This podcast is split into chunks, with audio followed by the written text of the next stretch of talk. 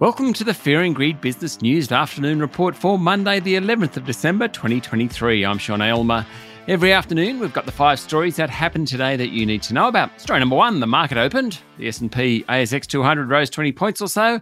Then it fell back and closed about where it started, just under 7,200 points.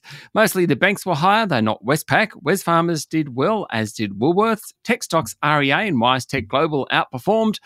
Also, James Hardie, Telstra, and Goodman Group. Gold stocks were also sold off. The big iron ore miners, Rio Tinto and Fortescue Metals, however, are trading close to record highs as ore prices remain elevated. Among the best performers today were Credit Corp, Magellan Financial, Beach Energy, and Lovisa Holdings.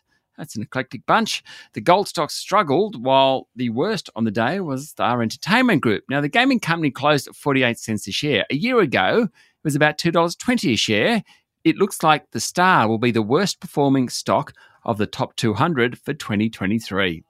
Story number two Bitcoin's value fell 7% over the past 24 hours, back towards 40,000 US dollars a unit, amid a broader sell off in the digital assets. Smaller tokens like Ether, XRP, Polkadot, and Avalanche also fell. Oil steadied over the past 24 hours or so, having logged seven weeks of decline on Friday. Oil's down more than 20% since September. Gold's fallen back below 2,000 US dollars a unit, and the Aussie dollar is buying 65 and a half US cents.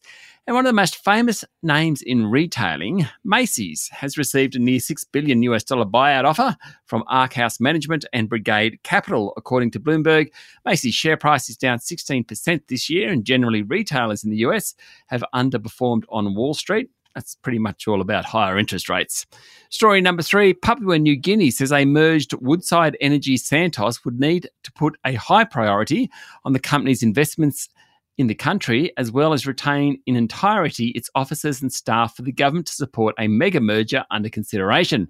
Nothing like a takeover to bring out the pundits. PNG Petroleum Minister Kerenga Kua told the Financial Review that Santos had preemptively informed the Marape government two weeks ago about the talks with Woodside.